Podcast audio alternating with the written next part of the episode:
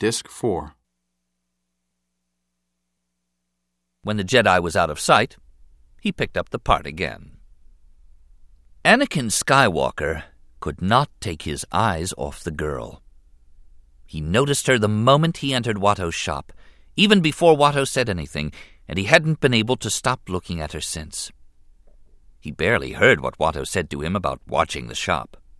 He barely noticed the strange looking creature that had come in with her and was poking around in the shelves and bins. Even after she noticed he was staring at her, he could not help himself. He moved now to an open space on the counter, hoisted himself up, and sat watching her while pretending to clean a transmitter cell. She was looking back at him now, embarrassment turning to curiosity. She was small and slender, with long, braided brown hair, brown eyes, and a face he found so beautiful that he had nothing to which he could compare it. She was dressed in rough peasant's clothing, but she seemed very self possessed. She gave him an amused smile, and he felt himself melting in confusion and wonder. He took a deep breath. Are you an angel? he asked quietly.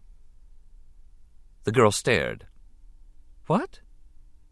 An angel. Anakin straightened a bit. They live on the moons of Iego, I think. They are the most beautiful creatures in the universe. They are good and kind, and so pretty they make even the most hardened space pirates cry like small children. She gave him a confused look. I've never heard of angels, she said. You must be one of them, Anakin insisted. Maybe you just don't know it. You're a funny little boy. The amused smile returned. How do you know so much? Anakin smiled back and shrugged. I listen to all the traders and pilots who come through here. He glanced toward the salvage yard. I'm a pilot, you know. Someday I'm going to fly away from this place. The girl wandered to one end of the counter, looked away, then back again. Have you been here long? Since I was very little, three, I think. My mom and I were sold to Gardulla the Hutt, but she lost us to Watto, betting on the pod races. Watto's a lot better master, I think. She stared at him in shock. You're a slave? The way she said it made Anakin feel ashamed and angry. He glared at her defiantly. I am a person. I'm sorry she said quickly, looking upset and embarrassed. I, I don't fully understand, I guess. This is a strange world to me. He studied her intently for a moment, thinking of other things, wanting to tell her of them. You are a strange girl to me, he said instead. He swung his legs out from the counter. My name is Anakin Skywalker. She brushed at her hair. Padme Naberrie. The strange creature she had come in with wandered back to the front of the shop and bent over a stout little droid body with a bulbous nose. Reaching up curiously, it pushed at the nose with one finger. Instantly, armatures popped out from every direction, metal limbs swinging into place. The droid's motors whizzed and whirred, and it jerked to life and began moving forward. Padme's odd companion went after it with a moan of dismay, grabbing on in an effort to slow it down but the droid continued marching through the shop, knocking over everything it came in contact with. Hit the nose! Anakin called out, unable to keep himself from laughing. The creature did as it was told, pounding the droid's nose wildly. The droid stopped at once, the arms and legs retracted, the motor shut down, and the droid went still. Both Anakin and Padme were laughing now, and their laughter increased as they saw the look on the unfortunate creature's long billed face. Anakin looked at Padme, and the girl at him. Their laughter died away. The girl reached up to touch her hair self consciously, but she did not divert her gaze. I'm going to marry you, the boy said suddenly. There was a moment of silence, and she began laughing again, a sweet musical sound he didn't mind at all. The creature who accompanied her rolled his eyes. I mean it, he insisted. You are an odd one, she said, her laughter dying away. Why do you say that? He hesitated. I guess because it's what I believe. Her smile was dazzling. Well, I'm afraid I can't marry you. She paused, searching her memory for his name. Anakin, he said. Anakin. She cocked her head. You're just a little boy. His gaze was intense as he faced her. I won't always be, he said quietly. In the salvage yard, Watto was studying the screen of a portable memory bank he held in one hand, tracing through his inventory record. Qui Gon, arms folded into his farmer's poncho, stood waiting patiently, the R2 unit at his side. Ah, here it is! A T 14 hyperdrive generator! The Toydarian's wings beat wildly as he hovered before the Jedi, his gnarled finger jabbing at the view screen. You're in luck! I'm the only one hereabouts who has one. But you might as well buy a new ship. It would be cheaper.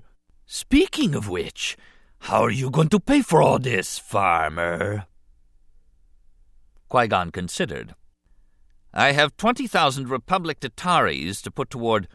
Republic credits! Watto exploded in disgust. Republic credits are no good out here.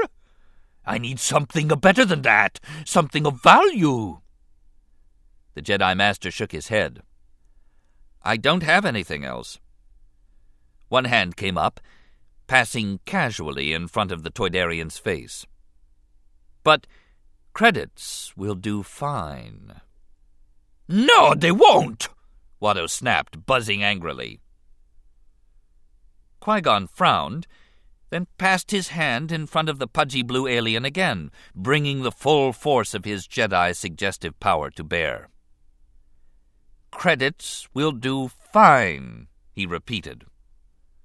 Watto sneered. No, they won't, he repeated. What do you think you're doing, waving your hand around like that? You think you're some kind of Jedi? Ha! I'm a Toydarian. Mind tricks don't work on me. Only money. No money, no parts, no deal. And no one else has a T 14 hyperdrive generator, I can promise you that. Chagrined, Qui Gon wheeled back for the shop, the R 2 unit following at his heels. The Toydarian shouted after them to come back when they had something worthwhile to trade, still scolding the Jedi Master for trying to foist Republic credits on him. Qui Gon re entered the shop just as Jar Jar pulled apart from a large stack and sent the entire arrangement tumbling to the floor. His efforts at correcting the problem brought a second display crashing down as well. The boy and the Queen's handmaiden were deep in discussion, paying no attention to the Gungan. We're leaving, Qui Gon announced to the girl, moving toward the shop's entry, the R 2 unit trundling along behind. Jar Jar was quick to follow, anxious to escape his latest mess. Padme gave the boy a warm smile. I'm glad I met you, Anakin, she said, turning after them. I'm glad I met you, too, he called after, a reluctance evident in his voice. Watto flew in from the salvage yard, shaking his head in disgust. Outlanders! They think because we live so far from everything we know nothing. Anakin was still staring longingly after Padme, his gaze fixed on the empty doorway. They seemed nice enough to me. Watto snorted and flew into his face. Clean up this mess, then you can go home. Anakin brightened, gave a small cheer, and went quickly to work. Qui Gon led his companions back through the little plaza of salvage shops toward the main avenue. At a place where two buildings divided to form a shadowed niche, the Jedi Master moved everyone from view and brought out his comlink from beneath his poncho. Padme and the R2 unit stood waiting patiently, but Jar Jar prowled the space as if trapped, eyes fixed nervously on the busy street. When Obi Wan responded to the comlink's pulse, Qui Gon quickly filled him in on the situation. Are you sure there isn't anything of value left on board? he concluded. There was a pause at the other end. A few containers of supplies, the Queen's wardrobe, some jewelry, maybe. Not enough for you to barter with. Not in the amounts you're talking about. All right, Qui Gon responded with a frown. Another solution will present itself. I'll check back. He tucked the comlink beneath his poncho and signaled to the others. He was moving toward the street again when Jar Jar grabbed his arm. No again, sire, the Gungan pleaded. The beings hereabouts crazy nuts. We gon' be robbed and crunched. Not likely, Qui Gon replied with a sigh, freeing himself. We have nothing of value. That's our problem. They started back down the street, Qui Gon trying to think what to do next. Padme and R2D2 stayed close as they made their way through the crowds, but Jar Jar began to lag behind, distracted by all the strange sights and smells. They were passing an outdoor cafe, its tables occupied by a rough looking bunch of aliens, among them a Dug who was holding forth on the merits of pod racing. Jar Jar hurried to catch up to his companions, but then caught sight of a string of frogs hanging from a wire in front of a nearby stall. The Gungan slowed, his mouth watering. He had not eaten in some time. He glanced around to see if anyone was looking, then unfurled his long tongue and snapped up one of the frogs. The frog disappeared into Jar Jar's mouth in the blink of an eye. Unfortunately, the frog was still securely tied to the wire. Jar Jar stood there, the wire hanging out of his mouth, unable to move. The vendor in charge of the stall rushed out.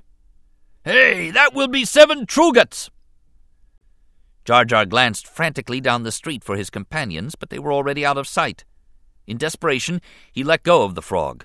The frog popped out of his mouth as if catapulted, winging away at the end of the taut wire. It ricocheted this way and that, breaking free at last to land directly in the Dug's soup, splashing gooey liquid all over him.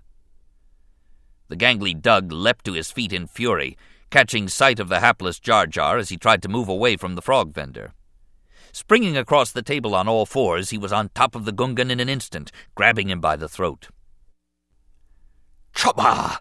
You! The Dug snarled through its corded snout. Feelers and mandibles writhed. Is this yours? The Dug shoved the frog in the Gungan's face, threateningly.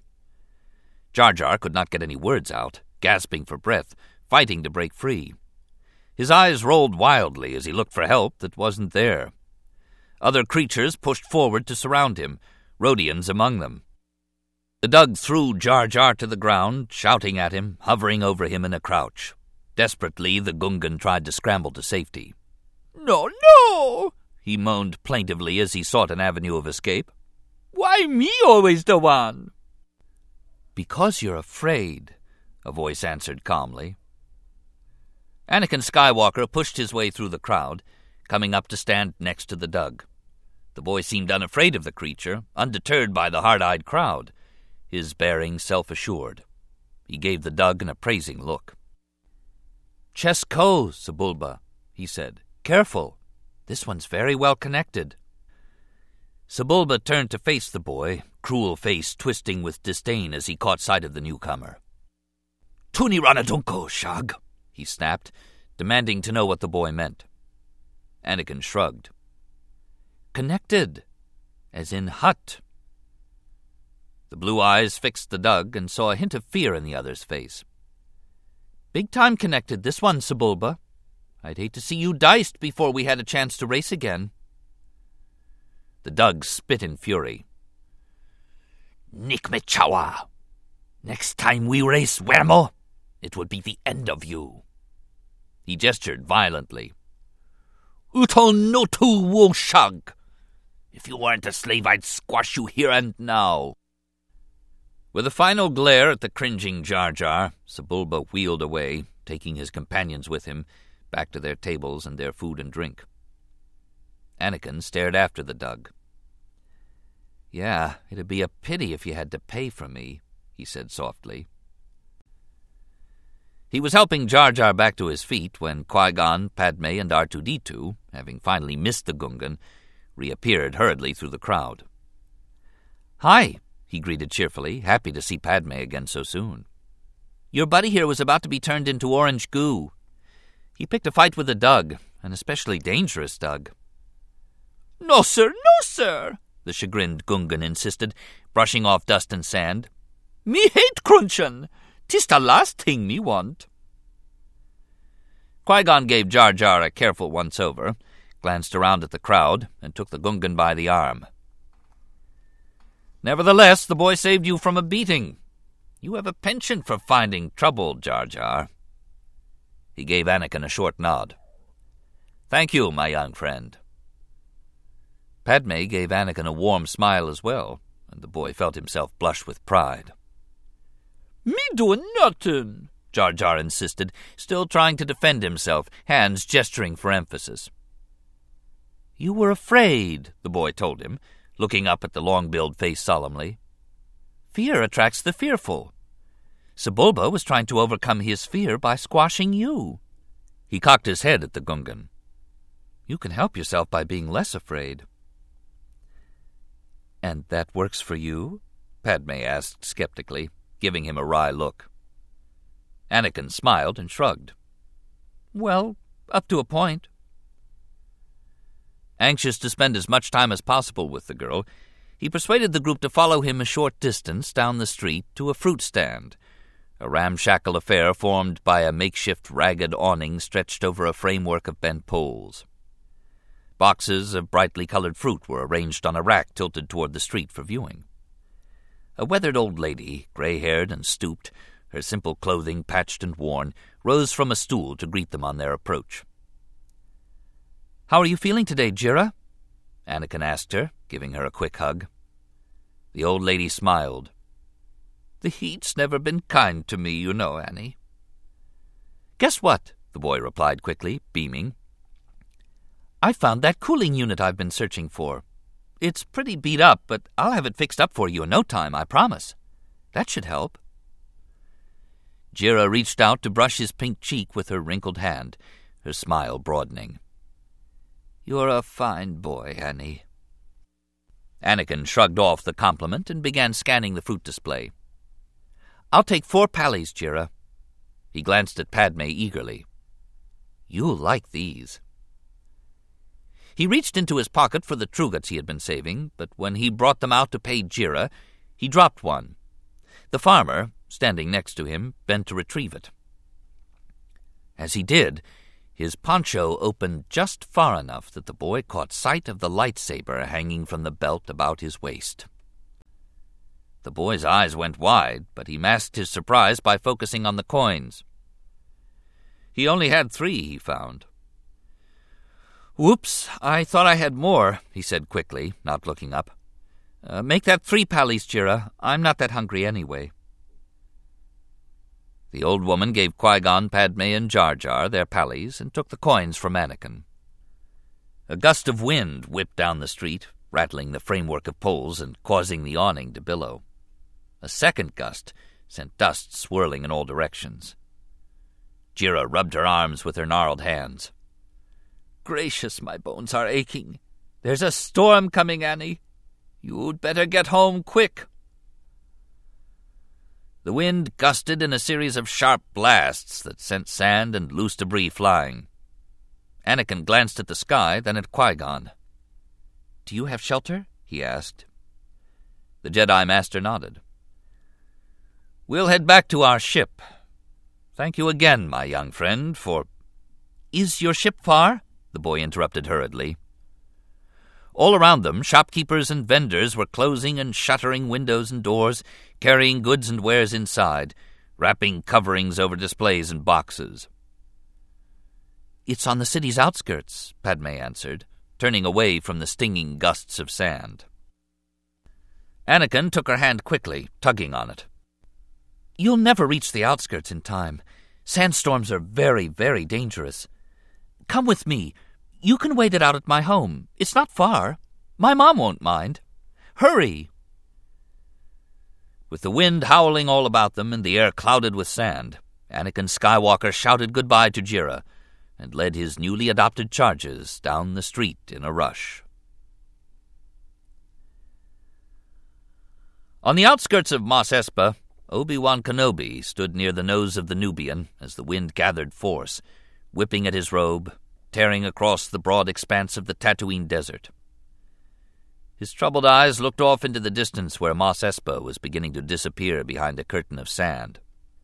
He turned as Captain Panaka came down the ramp of the transport to join him.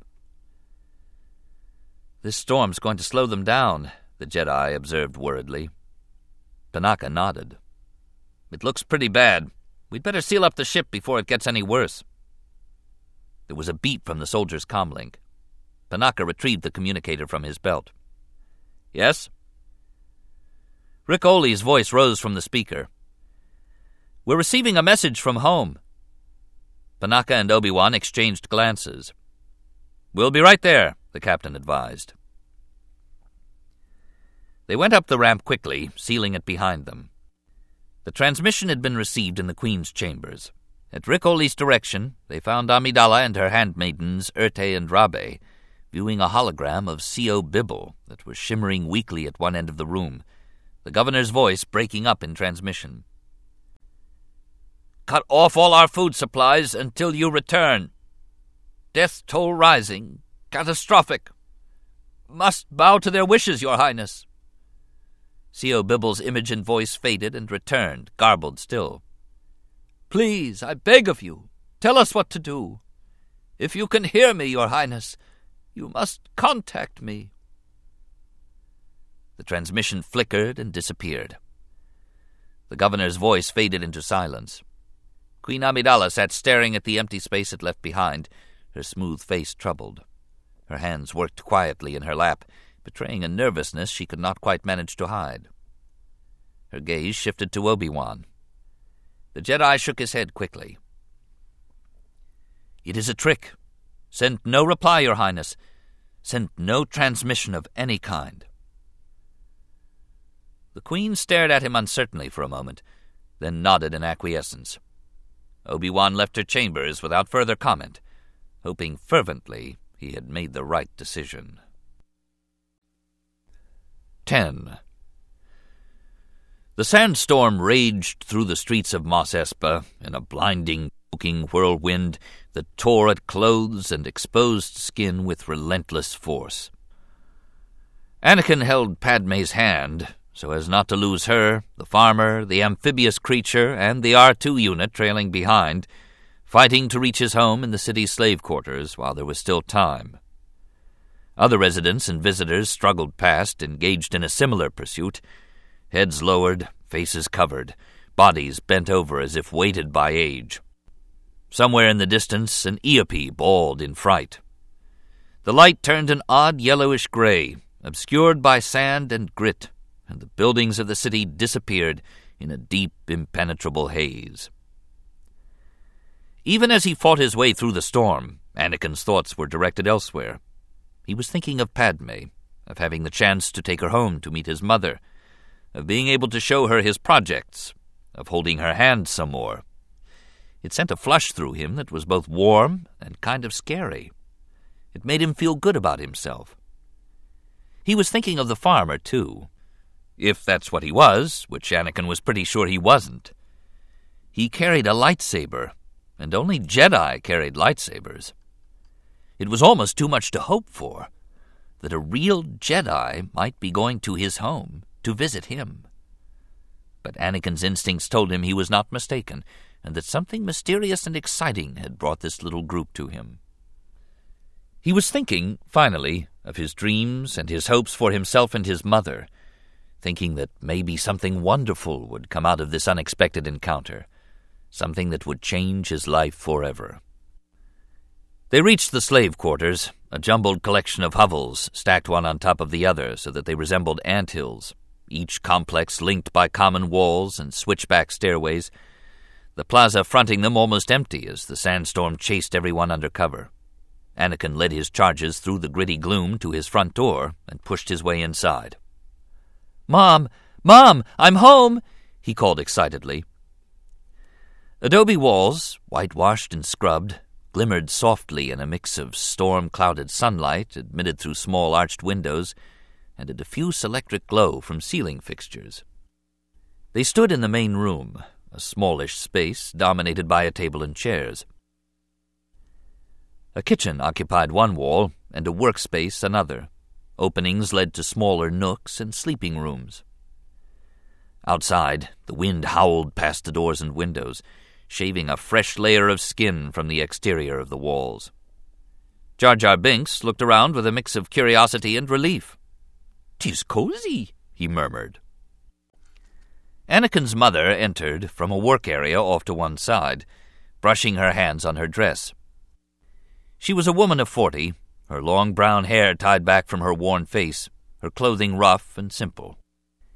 She had been pretty once, and Anakin would say she was pretty still, but time and the demands of her life were catching up with her. Her smile was warm and youthful as she greeted her son, but it faded quickly as she caught sight of the people behind him. Oh, my! she exclaimed softly, glancing uncertainly from face to face. Annie, what's this? Anakin beamed. These are my friends, Mom. He smiled at Padme. This is Padme Naberrie, and this is. He stopped. Gee, I guess I don't know any of your names, he admitted. Qui Gon stepped forward. I'm Qui Gon Jinn, and this is Jar Jar Binks. He indicated the Gungan, who made a sort of fluttering gesture with his hands. The R2 unit made a small beep. And our droid, R2D2, Padme finished. I'm building a droid, Anakin announced quickly, anxious to show Padme his project. You want to see? Anakin! His mother's voice stopped him in his tracks. Resolve tightened her features. Anakin, why are they here? He looked at her, confused. There's a sandstorm, Mom. Listen. She glanced at the door, then out the windows. The wind howled past, a river of sand and grit. Your son was kind enough to offer us shelter, Qui Gon explained. We met at the shop where he works. Come on, Anakin insisted, grabbing Padme's hand once more. Let me show you my droid. He led Padme toward his bedroom, already beginning a detailed explanation of what he was doing. The girl followed without arguing, listening attentively. R2D2 went with them, beeping in response to the boy's words. Jar Jar stayed where he was, still looking around, appearing to want someone to tell him what to do. Qui Gon stood facing the boy's mother in awkward silence. Grains of sand beat against the thick glass of the windows with a rapid pocking sound. I'm Shmi Skywalker, she said, holding out her hand. Anakin and I are pleased to have you as our guests. Qui Gon had already appraised the situation and determined what was needed. He reached under his poncho and pulled five small capsules from a pouch in his belt. I know this is unexpected. Take these. There's enough food for a meal. She accepted the capsules. Thank you. Her eyes lifted and lowered again. Thank you very much. I'm sorry if I was abrupt. I'll never get used to Anakin's surprises, I guess. He's a very special boy, Qui Gon offered. Shmi's eyes lifted again, and the look she gave him suggested they shared an important secret. Yes, she said softly. I know. In his bedroom, Anakin was showing Padme C3PO. The droid lay on his workbench, deactivated at the moment because the boy was in the process of fabricating its metal skin. He had completed the internal wiring, but its torso, arms, and legs were still bare of any covering. One eye was out of its head as well, lying nearby where he had left it after tightening down the visual refractor the night before. Padme bent over his shoulder, studying the droid carefully. Isn't he great? Anakin asked eagerly, anxious for her reaction. He's not finished yet, but he will be soon. He's wonderful, the girl answered, genuinely impressed. The boy flushed with pride. You really like him? He's a protocol droid, to help Mom. Watch. He activated C3PO with a flip of its power switch, and the droid sat up at once. Anakin rushed around hurriedly, searching, then snatched up the missing eye from his workbench and snapped it into its proper socket. C3PO looked at them. How do you do? I am a protocol droid trained in and adept at cyborg relatives, customs, and humans. Oops, Anakin said quickly. He's a little confused. He snatched up a long handled tool with an electronic designator and fitted it carefully to a port in C3PO's head, then ratcheted the handle several turns, studying the setting as he did so. When he had it where he wanted, he pushed a button on the handle. C3PO jerked several times in response. When Anakin removed the designator, the droid stood up from the workbench and faced Padme. How do you do? I am C3PO, Human Cyborg Relations. How may I serve you? Anakin shrugged. I just named him the other day, but I forgot to enter the code in his memory bank so he could tell you himself. Padme grinned at Anakin, delighted. He's perfect. R2D2 sidled up to them and emitted a sharp flurry of beeps and whistles. C3PO glanced down curiously. I beg your pardon. What do you mean I'm naked? R2D2 beeped some more. Goodness, how embarrassing! C3PO glanced quickly over his skeletal limbs. My parts are showing? My goodness! Anakin pursed his lips. Sort of, but don't worry, I'll fix that soon enough. He eased the droid back toward the workbench, glancing over his shoulder at Padme. When the storm is over, you can see my racer. Uh, I'm building a pod racer. But Watto doesn't know about it. It's a secret. Padme smiled. That's okay. I'm very good at keeping secrets. The storm continued throughout the remainder of the day, engulfing Mos Espa, sand blown in from the desert piling up against the shuttered buildings, forming ramps against doorways and walls, clouding the air and shutting out the light. Shmi Skywalker used the food capsules Qui Gon had given her to prepare dinner for them.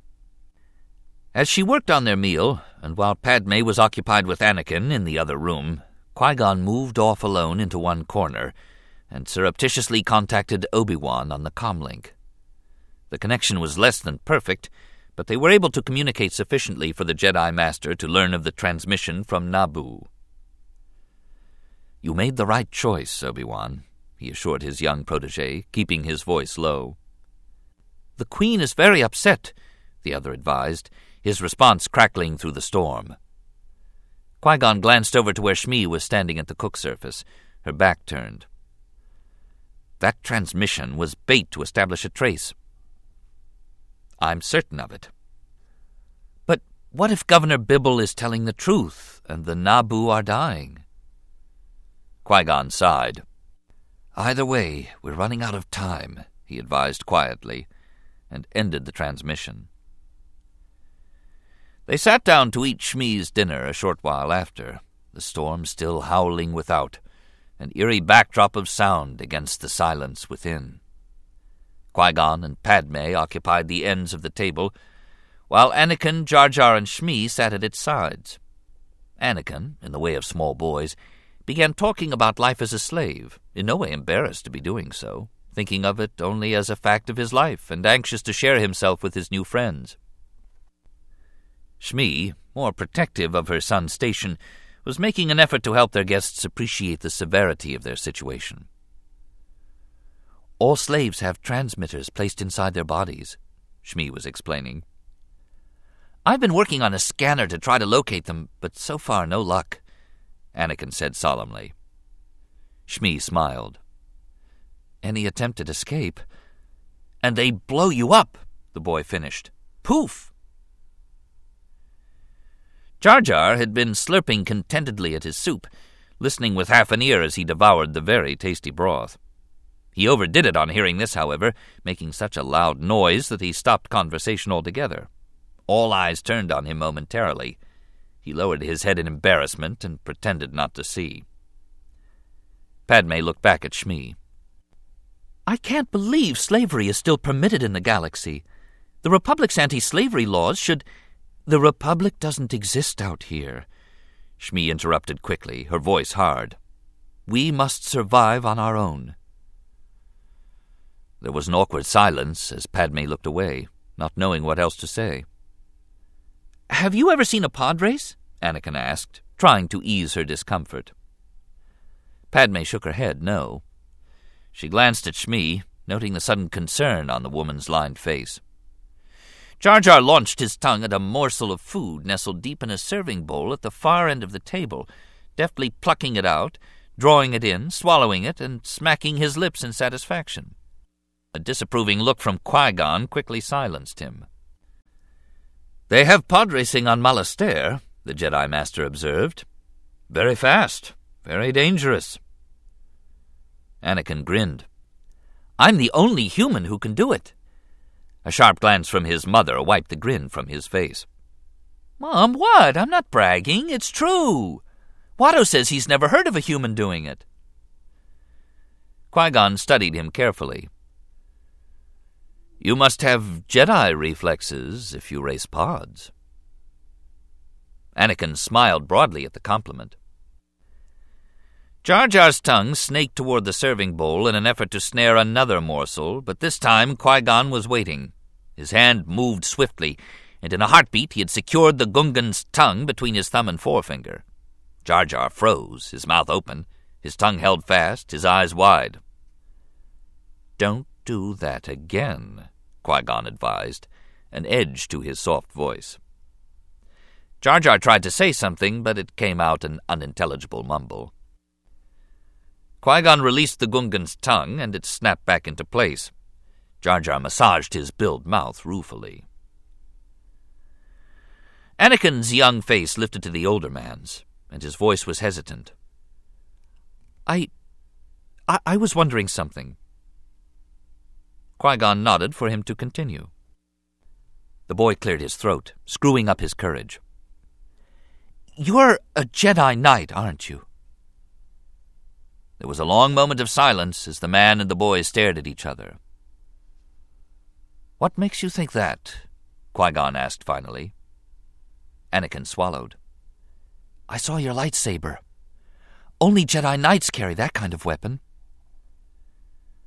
Qui Gon continued to stare at him, then leaned back slowly in his chair and smiled. Perhaps I killed a Jedi and stole it from him. Anakin shook his head quickly. I don't think so. No one can kill a Jedi. Qui Gon's smile faded, and there was a hint of sadness in his dark eyes. I wish that were so. I had a dream I was a Jedi, the boy said quickly, anxious to talk about it now. I came back here and freed all the slaves. I dreamed it just the other night when I was out in the desert. He paused, his young face expectant. Have you come to free us? Qui Gon Jinn shook his head. No, I'm afraid not. He trailed off, hesitating. I think you have, the boy insisted, defiance in his eyes. Why else would you be here? Shmi was about to say something, to chastise her son for his impudence, perhaps, but Qui Gon spoke first, leaning forward conspiratorially. I can see there's no fooling you, Anakin, but you mustn't let anyone know about us. We're on our way to Coruscant, the central system in the Republic, on a very important mission. It must be kept secret. Anakin's eyes widened. Coruscant? Wow! How did you end up out here in the Outer Rim? Our ship was damaged, Padme answered him. We're stranded here till we can repair it. I can help, the boy announced quickly, anxious to be of service to them. I can fix anything. Qui Gon smiled at his enthusiasm.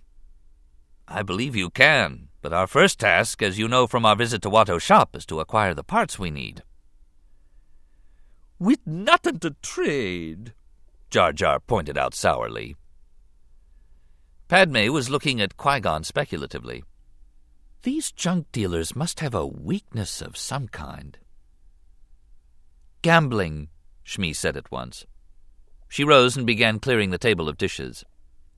Everything in Mos Espa revolves around betting on those awful pod races. Qui Gon rose, walked to the window, and stared out through the thick, diffuse glass at the clouds of wind blown sand. Pod racing, he mused. Greed can be a powerful ally if it's used properly. Anakin leapt to his feet. I've built a racer, he declared triumphantly. His boy's face shone with pride. It's the fastest ever. There's a big race day after tomorrow on Boonta Eve. You could enter my pod. It's all but finished. Anakin, settle down, his mother said sharply, cutting him short. Her eyes were bright with concern. Watto won't let you race. Watto doesn't have to know the racer is mine, the boy replied quickly, his mind working through the problem. He turned back to Qui Gon. You could make him think it was yours. You could get him to let me pilot it for you. The Jedi Master had caught the look in Shmi's eyes. He met her gaze, silently acknowledged her consternation, and waited patiently for her response. I don't want you to race, Annie, his mother said quietly. She shook her head to emphasize her words, weariness and concern reflected in her eyes. It's awful. I'd die every time Watto makes you do it. Every time. Anakin bit his lip. But, Mom, I love it. He gestured at Qui Gon. And they need my help. They're in trouble. The prize money would more than pay for the parts they need. Jar Jar Binks nodded in support. We in kinda bad goo. Qui Gon walked over to Anakin and looked down at him. Your mother's right. Let's drop the matter. He held the boy's gaze for a moment, then turned back to his mother. Do you know of anyone friendly to the Republic who might be able to help us? Shmi stood silent and unmoving as she thought the matter through. She shook her head no. We have to help them, Mom, Anakin insisted, knowing he was right about this, that he was meant to help the Jedi and his companions. Remember what you said? You said the biggest problem in the universe is that no one helps anyone. Shmi sighed. Anakin, don't. But you said it, Mom. The boy refused to back down, his eyes locked on hers. Shmi Skywalker made no response this time, her brow furrowed, her body still. I'm sure Qui Gon doesn't want to put your son in danger, Padme said suddenly, uncomfortable with the confrontation they had brought about between mother and son, trying to ease the tension. We will find another way. Shmi looked over at the girl and shook her head slowly. No, Annie's right. There is no other way. I may not like it, but he can help you. She paused. Maybe he was meant to help you. She said it as if coming to a conclusion that had eluded her until now, as if discovering a truth that, while painful, was obvious. Anakin's face lit up. Is that a yes? He clapped his hands in glee. That is a yes! Night blanketed the vast cityscape of Coruscant cloaking the endless horizon of gleaming spires in deep velvet layers. Lights blazed from windows, bright pinpricks against the black. As far as the eye could see, as far as a being could travel, the city's buildings jutted from the planet's surface in needles of steel alloy and reflective glass. Long ago, the city had consumed the planet with its bulk, and now there was only the city, the center of the galaxy, the heartbeat of the Republic's rule. A rule that some were intending to end once and for all. A rule that some despised. Darth Sidious stood high on a balcony overlooking Coruscant, his concealing black robes making him appear as if he were a creature produced by the night. He stood facing the city, his eyes directed at its lights, at the faint movement of its air traffic, disinterested in his apprentice, Darth Maul, who waited to one side. His thoughts were of the Sith and of the history of their order. The Sith had come into being almost two thousand years ago. They were a cult given over to the dark side of the Force, embracing fully the concept that power denied was power wasted. A rogue Jedi Knight had founded the Sith, a singular dissident in an order of harmonious followers, a rebel who understood from the beginning that the real power of the Force lay not in the light, but in the dark. Failing to gain approval for his beliefs from the Council, he had broken with the Order, departing with his knowledge and his skills, swearing in secret that he could bring down those who had dismissed him.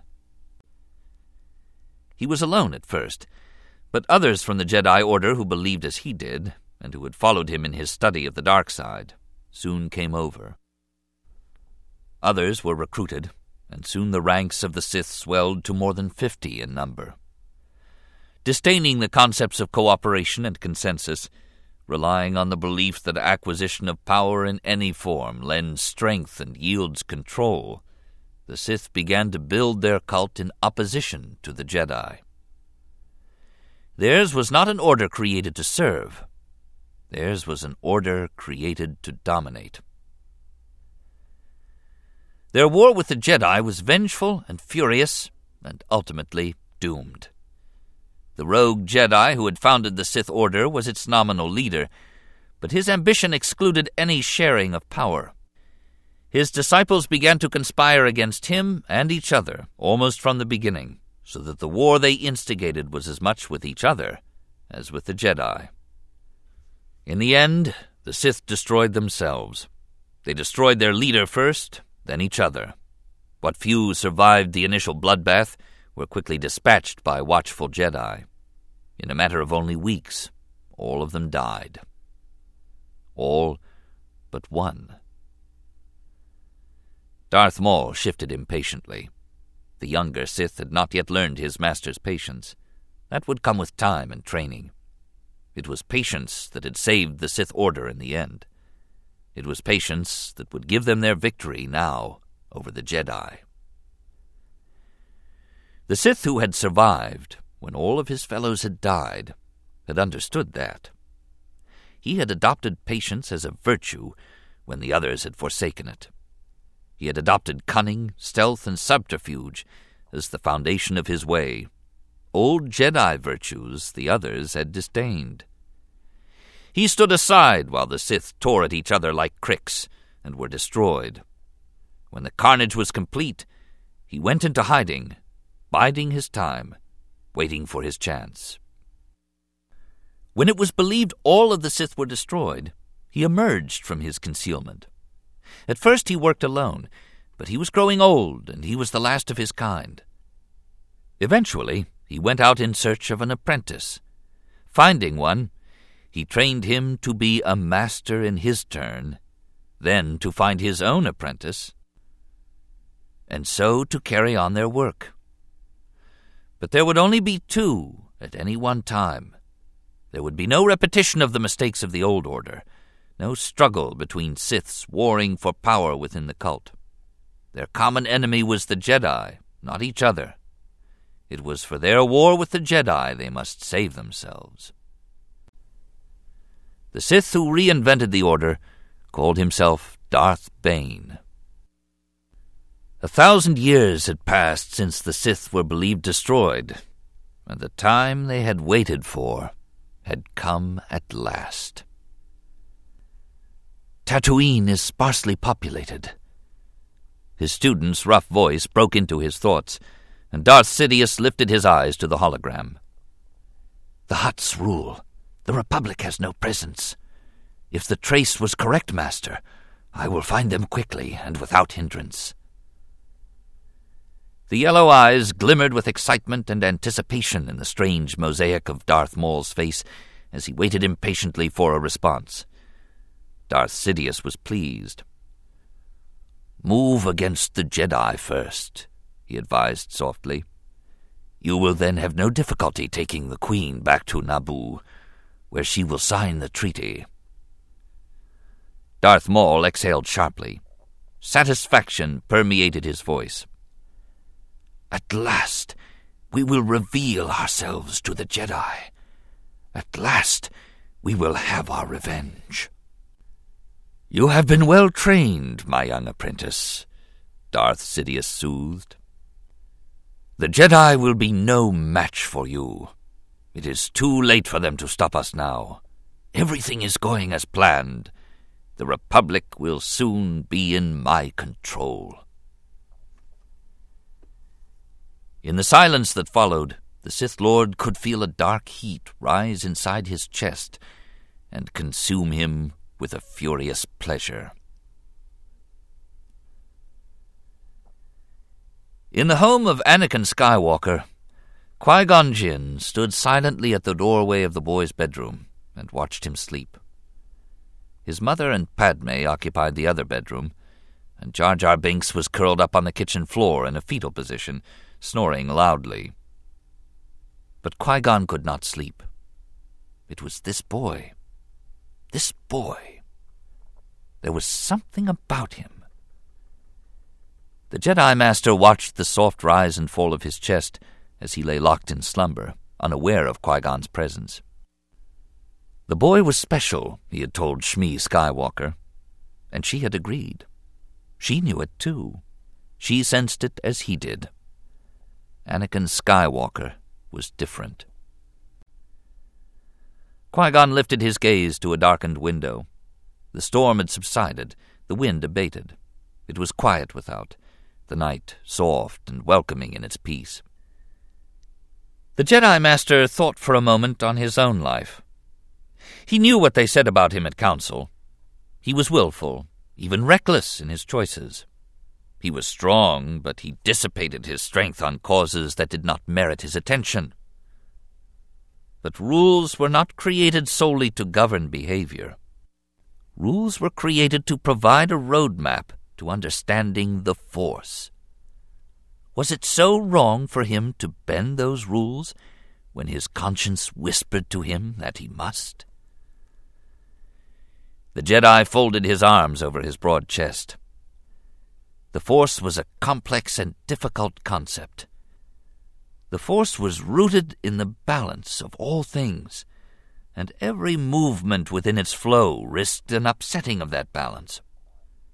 A Jedi sought to keep the balance in place, to move in concert to its pace and will. But the Force existed on more than one plane, and achieving mastery of its multiple passages was a lifetime's work. Or more. He knew his own weakness. He was too close to the life force, when he should have been more attentive to the unifying force he found himself reaching out to the creatures of the present, to those living in the here and now. He had less regard for the past or the future, to the creatures that had or would occupy those times and spaces. It was the life force that bound him, that gave him heart and mind and spirit. So it was he empathized with Anakin Skywalker in ways that other Jedi would discourage, finding in this boy a promise he could not ignore. Obi-Wan would see the boy and Jar Jar in the same light useless burdens, pointless projects, unnecessary distractions. Obi-Wan was grounded in the need to focus on the larger picture, on the unifying force. He lacked Qui-Gon's intuitive nature. He lacked his teacher's compassion for and interest in all living things. He could not see the same things Qui Gon saw. Qui Gon sighed. This was not a criticism, only an observation. Who was to say that either of them was the better for how they interpreted the demands of the Force? But it placed them at odds sometimes, and more often than not it was Obi-Wan's position the Council supported, not Qui-Gon's. It would be that way again, he knew, many times. But this would not deter him from doing what he believed he must. He would know the truth about Anakin Skywalker. He would discover his place in the Force, both living and unifying. He would learn who this boy was meant to be. Minutes later, he was stretched out on the floor asleep. 11. The new day dawned bright and clear, Tatooine's twin suns blazing down out of a clear blue sky. The sandstorm had moved on to other regions, sweeping the landscape clean of everything but the mountains and rocky outcroppings of the desert and the buildings of Mos Espa. Anakin was up and dressed before his guests stirred awake, eager to get to the shop and advise Watto of his plan for the upcoming pod race. Qui Gon warned him not to be too eager in making his suggestion to the Toydarian, but to stay calm and let Qui Gon handle the bargaining. But Anakin was so excited he barely heard what the other was saying. The Jedi Master knew it would be up to him to employ whatever mix of cunning and diplomacy was required to achieve their ends. Greed was the operative word in dealing with Watto, of course, the key that would open any door the Toydarian kept locked. They walked from the slave quarters through the city to Watto's shop, Anakin leading the way, Qui Gon and Padme close at his heels, Jar Jar and R2D2 bringing up the rear. The city was awake and bustling early, the shopkeepers and merchants shoveling and sweeping away drifts of sand, reassembling stalls and awnings, and riding carts and damaged fences. Eopies and Rontos performed the heavy labor where sleds and droids lacked sufficient muscle. Wagons were already hauling fresh supplies and merchandise from warehouses and storage bins, and the receiving bays of the spaceport were back to welcoming ships from off planet. Qui Gon let Anakin go on ahead to the shop as they drew near, in order to give the boy a chance to approach Watto on the subject of the pod races first. With the others in tow, the Jedi Master moved to a food stall across the way, persuaded a vendor to part with a handful of gooey dweezils, and bided his time. When the dweezils were consumed, he moved his group across the plaza to the front of Watto's shop. Jar Jar, already unsettled anew by all the activity, took up a position on a crate near the shop entry, his back to the wall, his eyes darting this way and that in anticipation of something awful befalling him. R2D2 moved over beside him, beeping softly, trying to reassure him that everything was okay. Qui Gon told Padme to keep a wary eye on the Gungan. He didn't want Jar Jar getting into any more trouble. He was starting into the shop when the girl put a hand on his arm. Are you sure about this? She asked, doubt mirrored clearly in her brown eyes. Trusting our fate to a boy we hardly know? She wrinkled her smooth brow. The Queen would not approve. Qui Gon met her gaze squarely. The Queen does not need to know. Her eyes blazed defiantly. Well, I don't approve.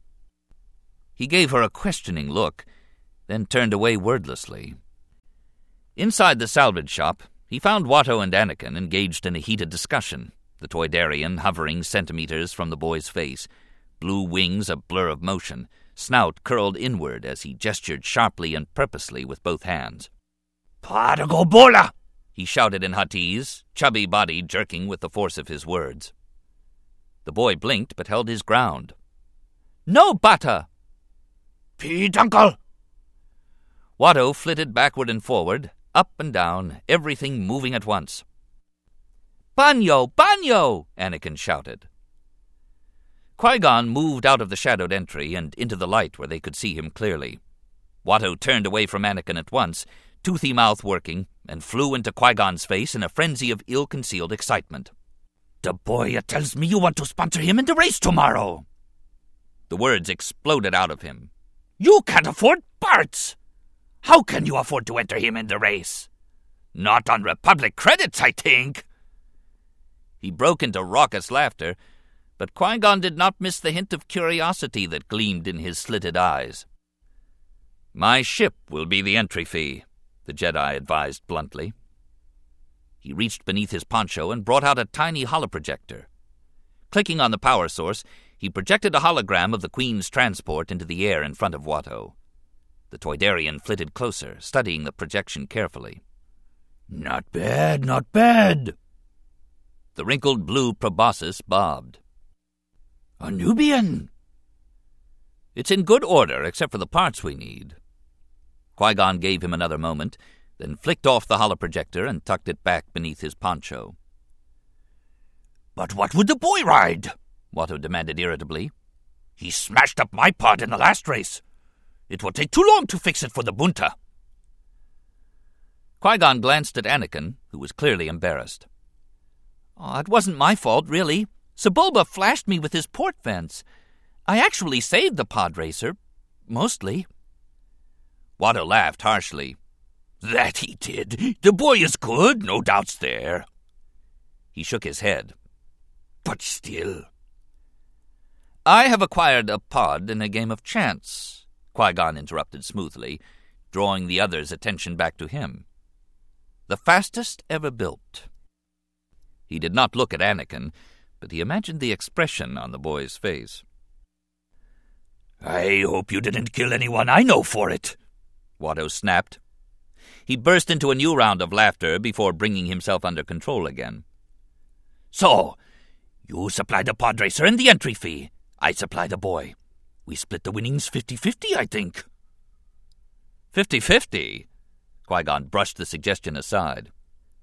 If it's going to be fifty-fifty, I suggest you front the cost of the entry. If we win, you keep all the winnings, minus the cost of the parts I need. If we lose, you keep my ship. Watto was clearly caught by surprise. He thought the matter through, hand rubbing at his snout, wings beating the air with a buzzing sound. The offer was too good, and he was suspicious. Out of the corner of his eye, Qui Gon saw Anakin glance over at him nervously. Either way, you win, Qui Gon pointed out softly. Watto pounded his fist into his open palm. Deal! He turned to the boy, chuckling. Your friend makes a foolish bargain, boy. Better teach him what you know about how to deal for goods. He was still laughing as Qui Gon left the shop. The Jedi Master collected Padme, Jar Jar, and R2D2 and left word for Anakin to join them as soon as Watto would free him up to work on the pod racer. Since Watto was more interested in the upcoming race than in managing the shop, he dismissed the boy at once, with instructions to make certain the racer he would be driving was a worthy contender, and not some piece of space junk that would cause everyone to laugh at the Toydarian for his foolish decision to enter it in the first place. As a result, Anakin was home almost before Qui Gon and the others, eagerly leading them to where his project was concealed in the slave quarter boneyards. The pod racer was shaped like a narrow half cylinder with a rudder skid attached to its flat bottom, a cockpit carved into its curved top, and steering arms attached at its sides. Sleek Radon Ulzar fighting engines with scoop air stabilizers towed the pod at the end of Steelton cables. The effect was something like seeing a dupe bug attached to a pair of banthas. Working together, the company activated the anti grav lifts and guided the pod and its enormous engines into the courtyard in back of Anakin's home. With Padme, Jar Jar, and R2D2 lending assistance and encouragement, the boy immediately went to work prepping the pod for the upcoming race. While Anakin and his helpers were thus engaged, Qui Gon mounted the back porch of the Skywalker home, glanced around to make certain he was alone, and switched on the comlink to contact Obi Wan. His protege answered immediately, anxious for a report, and Qui Gon filled him in on what was happening.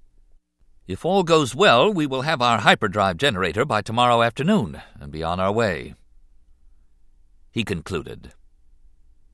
Obi Wan's silence was telling.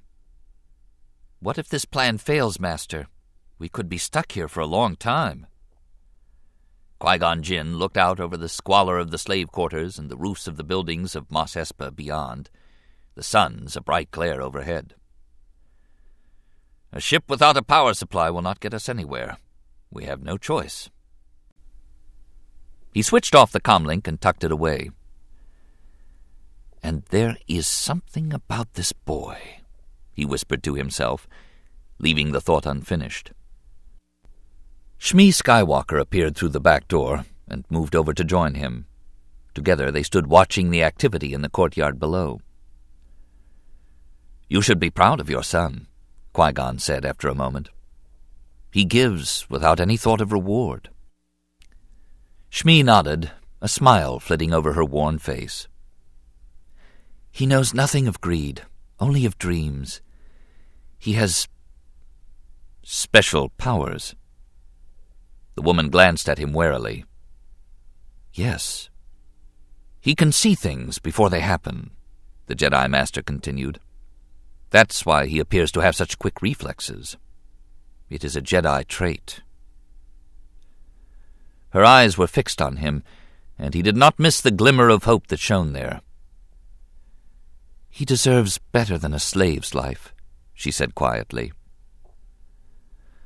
Qui Gon kept his gaze directed out at the courtyard.